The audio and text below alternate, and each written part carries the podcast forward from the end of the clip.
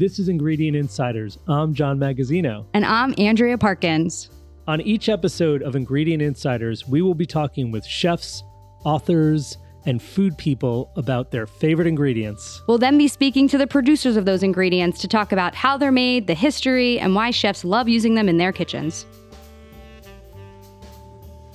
Ooh, this is going to be a fun episode, Andrea. Mm. We have the opportunity to talk to Patrick and Casey from Grist Provisions in Ohio. Do you know them? I do know them. They're a great customer of ours. They have an awesome story. They're small business owners. We sell to a ton of restaurants, and I think small businesses make up a, a nice portion of that. What's really neat is that Casey and Patrick, they were working at big name restaurants in California. They decided they wanted to move back home to family.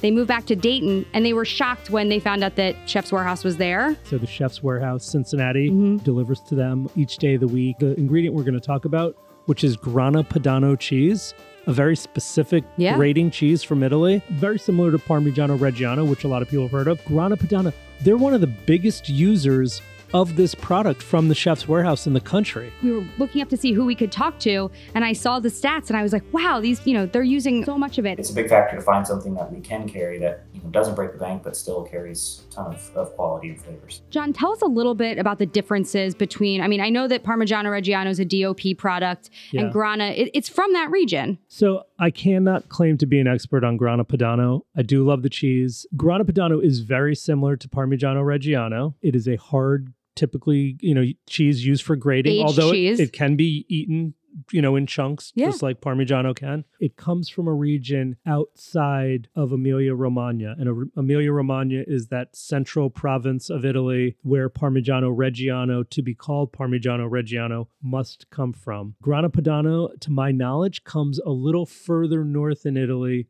maybe in the region of Lombardia.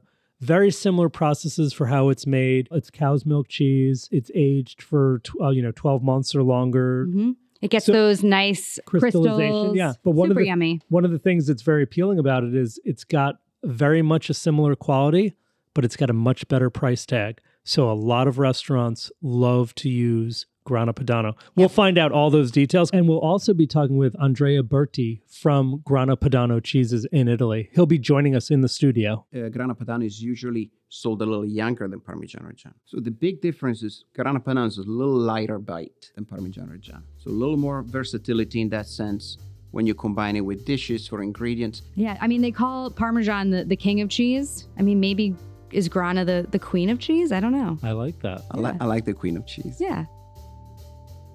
This episode is in partnership with the Chef's Warehouse and Haynow Media. Ohio in the house, Andrea. Patrick and Casey. Van Voorhis, Dayton, Ohio from Grist Provisions. Welcome to Ingredient Insiders. So nice to have you guys on. Oh, thanks for having us. We're going to talk about Grana cheese in a moment, but tell us about Grist Provisions. Grist is, from what I understand, a very high end specialty market producing the most beautiful pastas from scratch, breads from scratch. You have such a cool story. Start from the beginning. My wife and I we met in culinary school in Hyde Park in New York. So you know after culinary school we decided to move to California. Uh, kind of wanted to pick a, a great food city and just kind of immerse ourselves in it, I guess. So we literally packed a car with everything we owned and and drove cross country with no jobs lined up or anything. We just kind of went for it, and uh, we were fortunate enough to you know stage at some great places and get into some great restaurants and. Um, worked our way up to I was junior sous chef, Patrick was executive sous, and we took all that knowledge and experience and we were asked to be our first executive chef position. We were co-executive chefs up in a restaurant called Spoon Bar in Healdsburg, California. Mm-hmm. It was in Sonoma County. So That was a really unique Yeah. opportunity too because they, they offered us the chance to run essentially it was two restaurants but to do it kind of together which you know kind of unheard of I guess you know unless you own the place Yeah. so um, So you guys had a good West Coast run following school. yeah, we did. It Yeah. was what, eight years or so? Yeah. I think it was eight Yeah. years. we came back this way and decided to start Grist That's very cool. You guys got some great experience with some of the best chefs in the country, like Michael Tusk. yeah, and we- yeah we Super were fortunate yeah, very fortunate to, and we worked we worked worked our butts off for it that's for sure what year did Grist Provisions open? It was 2018. We opened it, and it was in a super small startup space. It's probably only 300 square feet. We just had a two pasta tables, two deli cases that we just did a lot of pasta, and sauces. The idea of grist kind of came, you know, we've been making pasta. I, me personally, making pasta since I was about 14 years old. And uh, every restaurant we worked in, the fresh pasta program was was always close to our hearts. And um, when we were running the restaurants in, in California, you know, I was, closed during service one night. literally rolling pasta during service and turned to her and was just like, you know, it'd be really cool is if we could just open a place where we just produced pasta and you know we sold it wholesale to restaurants and kind of just a fleeting thing, but it's stuck. Like I said, we produce wholesale right now for probably nine local restaurants. We have one of the biggest markets in the area here is Dayton uh, or Dorothy Lane Market. Um, so we sell It's a little grocery store. It's a really hi- yeah, like high end grocery store. They they buy product from us and put it on their shelves. Um, it's kind of Nice. up actually. Can the public come and buy from you guys? Oh yeah. In our shop, we have a section where you know again we produce pasta fresh daily. You can come in, you can buy some pasta. We make sauces. We make fresh bread every day, and sandwiches, desserts. the sandwiches and salads and stuff is kind of our lunch. It keeps our kind of culinary stuff, uh, you know, uh, very intriguing. Elevated sandwiches. I was trolling your Instagram, and that impressed me the most. Your flavors and the seasonality of everything that you made. The pasta is absolutely stunning. I mean, it's beautiful. it's like art. So I really want to dive into the food conversation now. Let's talk ingredients. You know, obviously, we're here to talk about grana because you guys use a ton of grana padano cheese. Yeah, so much. So why do you choose grana? I mean, I think parm is probably the the go-to. Parmesan, you know, can be controversial anyway. The king of cheeses, right? It's it's a very. It is very the king of cheese, yeah. But the Grana, I think, is just a, a fantastic product because it, it carries some more subtleness to it. I think, um, you know, Parmesan uh, with the extensive age and things that you get, you know, the, the toasted nuttiness, it has its place and it, it is fantastic. But Grana, to me, has somewhat more of a softness. It's definitely more versatile. definitely more for- versatile. for our purposes. you know, we can kind of steer things, you know, in terms of uh, flavor profiles a little bit easier. Um, still getting some salinity from the cheese, um, but not an an overpowering amount. Especially, you know, cost is huge. Our cost for something like that, if we were to use straight Parmesan, would probably triple. um, so that, that's a big factor. It's a big factor to find something that we can carry that you know doesn't break the bank, but still carries a ton of, of quality and flavors. And probably as a small business owner, you're you are considering costs in a way that maybe a fine dining restaurant isn't. Yes, yes, yes. Fine dining restaurants where we come from, you know, places really don't have a budget. They can spend with whatever they want on, on ingredients for the most part. You know, their profit margin's a little bit different. Just a different model. We come from the the mindset of we're trying to do as much ourselves as we can and to try to pl- pay our employees more. So it's definitely a balance of cost of goods to labor and um, Going back to the quality of it, that's a big part of it. Is is it is I I think a pretty exceptional product that doesn't break the bank, and that's important because you know there's there's certain ways that you can try to I don't want to say cut costs, but maybe save a little bit. But it's very important that you know quality doesn't suffer. I saw on Instagram you had the sweet corn with the spinach pasta. You had the agnolotti with the lemon and the herbs, the three different cheeses, which I'm sure Grana's in there, the braised beef. You know, I've done my research. I want to know the secrets behind the pasta and where the Grana fits in there. We hit a couple notes with with definitely our fillings, particularly in, in certain pastas. One of the most traditional Italian fillings is like a quattro formaggi cheese or cheese filling, and Mhm. usually that carries four cheeses, one of them being Parmesan. We've taken a slightly softer route to that, and we do a three cheese pairing with Grana. For us, it just allowed some of the other cheeses to kind of stay to the forefront a little bit, but again, still lending some of that nuttiness you get, that salinity. And we use, you know, fresh mascarpone and, and ricotta, and you know, we fold a little lemon in there and make this delicious three cheese filling that we do in our agnolotti that we've been doing since we opened. we'll put it on top of our focaccia bread on a microplane. So it's really light and fluffy. It folds really well into pretty much all of our things. Every single loaf of focaccia bread uh, has some grana padano cheese on it. Probably 80% of our fillings, unless there's somewhat meat or seafood, you know, have grana in them. And we try to really utilize the whole product. The broth that we make from the rinds of the grana, like a stock or, you know, really intensified, uh, almost Parmesan broth, grana broth. We try not to waste any of it. We, again, because we, we probably go through about three quarter, two quarter wheels a week.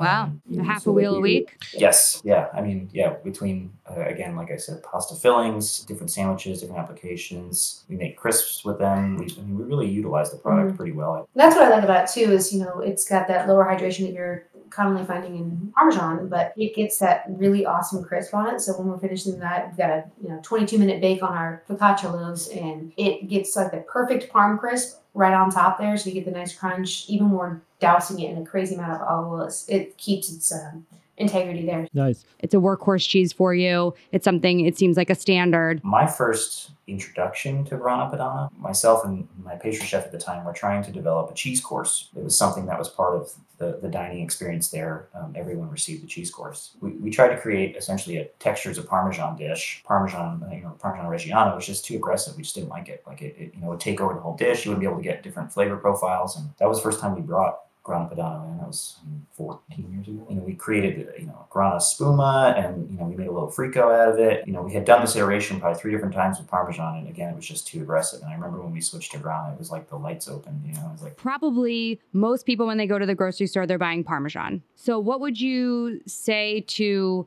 uh, a listener or a customer about going to the grocery store and buying Grana instead, what should they look for? I, I think it really does depend on you know kind of what you're making, but if you're looking for certain things to add, again that that salinity, that that slight. When you say nuttiness, but salinity, when you say salinity, what do you mean? well, you know, the Casey kind of touched on it, that grana texture that you get, right? So Parmesan, salt. You yeah, the, the talk salt, the salt aspect, but the, it's more like the crystals that you get, right? That So the- crunchiness mm-hmm. from the aging, right? Yes, yes. You only get that from that style of cheese, you know, from that Grana style, whether it's the Grana Padano or the Parmesan, Parmesan Reggiano. But in Parmesan Reggiano, I, I think because of the the difference in age, it just it gets so much more developed. And I think the grana is just a little bit less briny than Yes. a traditional Parmesan might be. Parmesan definitely has its place if you're looking for something to finish or just grate lightly on there. But if you're looking for something versatile to keep in your fridge, you know, our, our cheese monger lady, she's talking about what are staples you can keep in your refrigerator that you know have good shelf life on it, that are easy to store, um, that go with a lot more dishes. We probably you know recommend the grana. It's it's definitely more versatile and it's uh, I will say it's a little bit, especially in Ohio, maybe not other places, but a little tricky to find. You have to go or to kind of a whatever, small you specialty know. market. But. You guys should be wrapping it up and selling it in chunks in your in your store. Hi, I'm Patrick I'm Casey. with Grist Provisions in Dayton, Ohio, and you're listening to Ingredient Insiders with Chef's Warehouse. I want to shift gears back a bit because we have a lot of culinary students who listen to the show and a lot of people that are, you know, hearing your story. And what I'm curious to know is you guys work for some of the best chefs on the West Coast. Why did you make a shift away from the restaurant into what's a retail business? Well, I'll be honest with you. Um, the original idea and concept was actually to be all-encompassing. It was something where you know we didn't necessarily want to take a step away from restaurants. We did want to take a step away from you know, the extreme fine dining aspect, work-life balance. But we developed this concept with the idea to have a restaurant attached. So it was it was originally going to be a semi fine dining, and I say semi very loosely, but elevated casual. It wasn't going to be nearly to the extreme of two or three Michelin stars. To have a semi fine dining establishment and, and to have this kind of little shop attached. To the sandwich side of things, we, we wanted to have a pasta shop, somewhat Italian inspired, that would sell pasta products, all fresh made, but we wanted to be able to circulate that into what you would come and sit down and eat in the restaurant as well. And so you'd kind of be able to see it come full circle. What is grist? Where does that come from? G R I S T. Grist is translates. It's the grain that's used to make flour. So really any kind of grain. But we thought that was clever because there's also a metaphor. It's grist for the mill. So that's to mean like something that's used for a greater purpose, something that makes something easy for someone else, and, And it was a good one worder. Yeah, and you can and you can say it kind of philosophically. Somebody you know who's old old school would say like you're the grist of the mill means like you're the heart of the family. How have the people of Dayton received the business? It's been phenomenal. We we are very proud to be here and to be a part of this. Uh, you know, to watch Dayton grow. you know, they not only support us by buying wholesale stuff at the, the local grocery store that's called Lane Market, but they come in. Our lunch service has just been really taken off, and I'm very grateful for that because as you know, a small business owner and trying to fill up all those gaps, you know, between maintenance, prep, doing the retail packaging, wholesale, and then regular lunch service prep. There's a lot to do, and not having a big marketing budget and just having people post stuff, repost on Instagram, a little local food blog kind of does some stuff for us. So just word of mouth has been awesome. Well, we appreciate you bringing us with you to Ohio. We love hearing stories like that where, you know, our presence helps, you know, a small business really thrive in what they want to do and what they want to accomplish. Thank you for being amazing customers of Chef's Warehouse. Next time John and I are in Dayton, we're definitely going to be visiting Grist Provisions. We'll be at the Cincinnati uh, Food Expo, Andrea. Yeah, we hope that you guys When's are that? September 28th. We're going. Yeah. All right, we'll see you All right, there. see you there. This episode is sponsored by Grana Padano Cheese, makers of Italy's most amazing grating cheeses. Welcome, Andrea Berti from Atalanta. He's the Senior Director of Business Development, Andrea. Yeah, Atalanta is a an importer of amazing Italian products, and today we're going to be talking about a huge item for the Chef's Warehouse, Grana Padano cheese. Thank you so much for having me. So tell us, what is Grana Padano cheese? So Grana, first of all, is an amazing cheese out of Italy. I like to start with the name, explaining the name. So Grana, it's two words. Grana means Grana style cheese, which in English you would translate as Parmesan. We don't have that word in Italy, Parmesan. So we use grana style cheeses to define that texture. It's small grain sized curds. It's not a grainy cheese because I think when you say grainy, it makes you think like pebbly in the mouth. It's a creamy, hard cheese. Right. In It's the grain size, it's really, I don't want to get too technical, but we're all cheese people. The key for the texture of cheese is how you cut the curd. And in this case, the curd is cut down to grain size, really small. Okay. Why?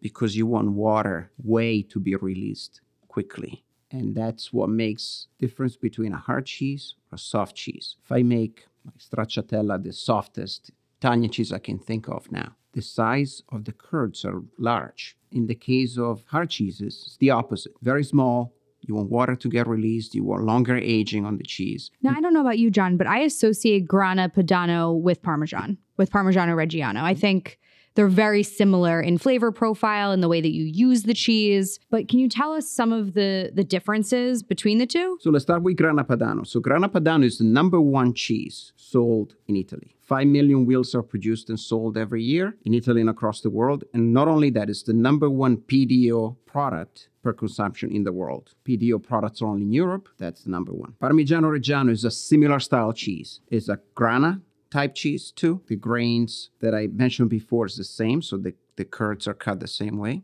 The area of production is the biggest difference. Grana Padano is made in the Pianura Padana. Parmigiano Reggiano is made in five provinces in the Emilia-Romagna region. Where is the Padano region? Comprises several regions, but it's northern Italy, just before the Alps. And it's the valley, we also call it the Po Valley. It was created by the Po River, which is the largest river in Italy. The Po River generates in Piedmont, in the Italian Alps, northwest of Italy, and really for millions and millions of years brought minerals from the Alps down to the valley and created these amazing valleys. Really is today where most of the most amazing cheeses we talk about and meats are produced. So that's where, from a geological standpoint, everything starts. So it's a very that the Po River Valley is very lush. It really is kind of the backbone of Italy, and it goes through that farm area from northern Italy into Emilia Romagna, where all of these great prosciuttos and cured Yeah. meats come from, as well as all these fantastic cheeses.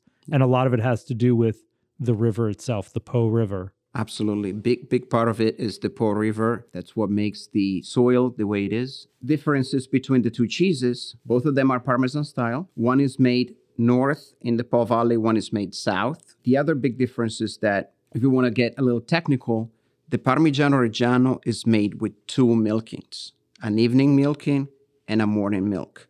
The evening milk is let to rest and then is skimmed in the morning. And then the fresh milk from the morning, without being skimmed, is added. Grana Padano is made with evening milk, collected in the evening, let to rest overnight, and then is skimmed. So it starts with the lighter, so less fat. So both are 100% cow's milk cheese. What is the difference between morning milk and night milk? It's really the, the two milkings for the cows. Just so it's it's just, what what's just- freshest historically right. when they would milk, you know, the the cow in the morning. They'd get that milk. They'd start making the Parmigiano cheese, the Reggiano, and then later in the day they would milk the cow again, and then they'd add more milk to that same thing of cheese again, going back Yeah. historically, and that's how Parm was made. That's but right. in Grana Padano, they only do one one milking. one milking. collecting and let to rest overnight. So the big difference is that the Grana Padano is all the milk is skimmed. It's not as high in fat as a Parmigiano Reggiano. Not Interesting. That is interesting. I tiny didn't know that. I never knew that. Parmigiano Reggiano. It has to have a very big difference in the composition of the cheese. It has a big difference. Also, it has a difference in how the cheese is aged, uh, Grana Padano is usually sold a little younger than Parmigiano Reggiano. At Chef's Warehouse, our Parmesan is always 24 months. That's, you know, kind of our gold standard. And then you can, you know, obviously purchase it 36 months and it, you know, goes on and on. I've never seen Grana a month to it. Is there like a specific aging or? So the minimum aging is completion of the ninth month. So let's say 10 months.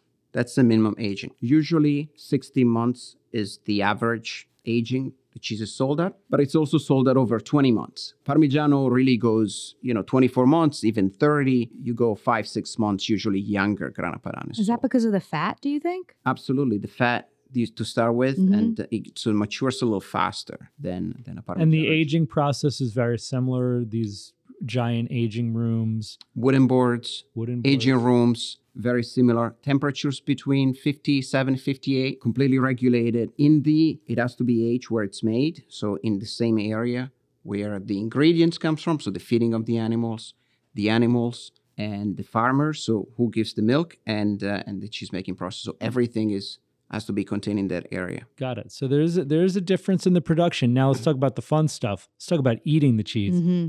What's the big difference between eating and grading Grana Padano versus eating and grading Parmigiano Reggiano? So the big difference is Grana Padano is a little lighter bite than Parmigiano Reggiano. So a little more versatility in that sense when you combine it with dishes or ingredients. Grana Padano is a great item in the kitchen. So in the kitchen, really, it's versatility number one. First thing that comes to mind, grating. It's a hard cheese. It's perfect for grating. Finish any dish, pasta, vegetables. Second, you can really have fun with it. So you can do crisps, Parmesan crisps. You can grate it, put it in the oven, 10, 15 minutes, you have a crisp. So literally like a chip made of 100% Grana Padano, 100% cheese. Yum. You can consolidate in cream. So add it to any cream-based ingredient and really Right. gives the umami flavor to any cream. The, the key in the kitchen is where do I want to bring umami? When do I want to bring savory? When do I want to get a kick, you know, out of a cheese like this? I think it's interesting to share how the first Grana Padano was made and why. The first recipe was created by monks, Benedictine monks, in an abbey that is still there today, right outside of Milan. It's called the Chiaravalle Abbey. Imagine year 1100, winter, there's excess milk production. Milk needs to be used right away, butter, or it gets goes bad. So mm-hmm. the monks came up with this grana style recipe. They started to cut the curds into grain sizes. Not only that, they needed to create big wheels. The wheels of grana padano are 80 pound because it's more suitable for longer aging. Smaller wheel gets too dry too quick, it's not usable anymore. So they created these larger wheels formats. They started to cut the curd in grain size, and they created the first recipe that it's still followed today for Grana Padano. That's fascinating. These Benedictine monks, our lives wouldn't be half as fun as they are today without these monks. Because, in addition, I'm getting a little off subject here, but in addition to this cheese, the wine, the greatest wines in the world Yeah. of Burgundy, France, Benedictine monks. Another great invention of these monks, but these were Cistercian monks. And I don't, don't ask me what the difference is between a Benedictine and a Cistercian monk. Chartreuse liquor Mm. from France and Spain, also started by these monks. I guess if you got a lot of time for like quiet contemplation and prayer and hanging out at the abbey with your fellow monks, you can come up with these like cool things to make. So let's go back to the so the first time that this cheese was made was in the 1100s or, or even earlier. 1100. Wow. Those are the first Uh, records. It's and that's we a- know exactly where.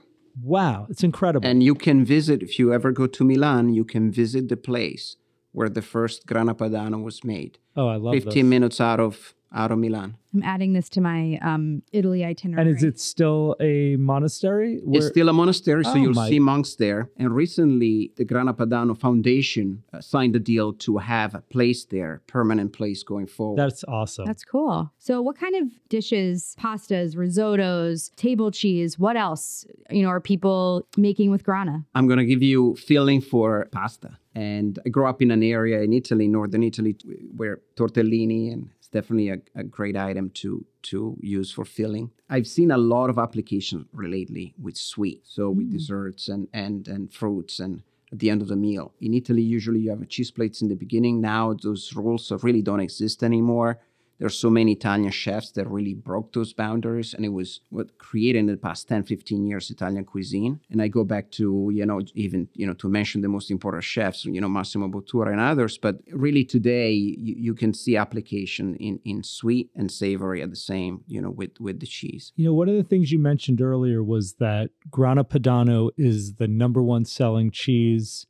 Did you say in the world? In the world. In the world. Wow. PDO cheese. for a you know a specific origin cheese. I feel that in the United States, and I know Atalanta and you know your company does sell an enormous amount of Grana Padano as well as all these other amazing cheeses from France and other parts of the world. I don't feel like Grana Padano has gotten its due in the United States, meaning I feel that it kind of falls in the shadow of Parmigiano Reggiano I agree with is you, John. that is that just something that is a result of the Parmigiano Reggiano consortium's marketing and spending more money to build the brand and to name it? Listen, we're not choosing sides here. I love Parmigiano Reggiano oh yeah, and I love I'm an Grana equal Padano opportunity cheese eater. cheese eater. Yeah, Likewise. yeah, but I think there's this perception maybe by the public just because it's not as well known here. I don't think the numbers in the US are people buying as much Grana Padano in the US? You bring up a great point. In the US, five to one.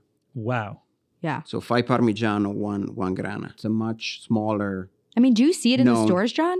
I do. I mean, in the specialty stores, yes. But I don't think in Um, like mainstream grocery stores you rarely see grana. Yeah, I think because a lot of the retail stores probably, again, don't feel that there's enough consumer knowledge about this. I think How- there should be. When more. did Grana Padano first start coming into the United States? Do you I cannot give you an exact date, but it's been imported in the United States since the 70s. Mm-hmm. I would say. So even before Parmigiano Reggiano, or, even- or or, or pretty much at the same time. pretty much at the same time? same time. But the name name is a key part, right? So the Parmigiano Reggiano name is just better known. The numbers I gave you were more retail numbers, five to one. When you go in the kitchen, that's why I mentioned in the beginning, it's a cheese that belongs in the kitchen because it's really it's really about the quality of the product and what you get out of your money.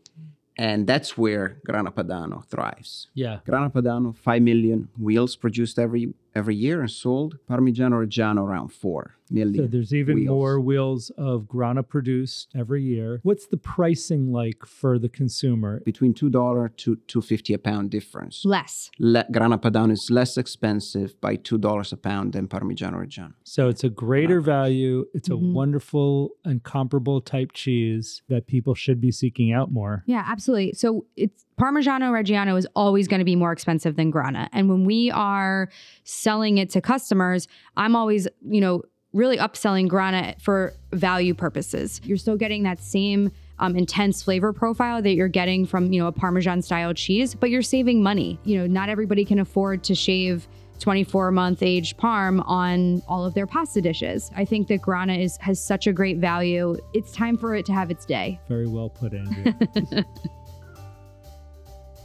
I'm Andrea Berti, Senior Business Development of Atalanta Corporation, representing Grana Padano here at Ingredient Insiders.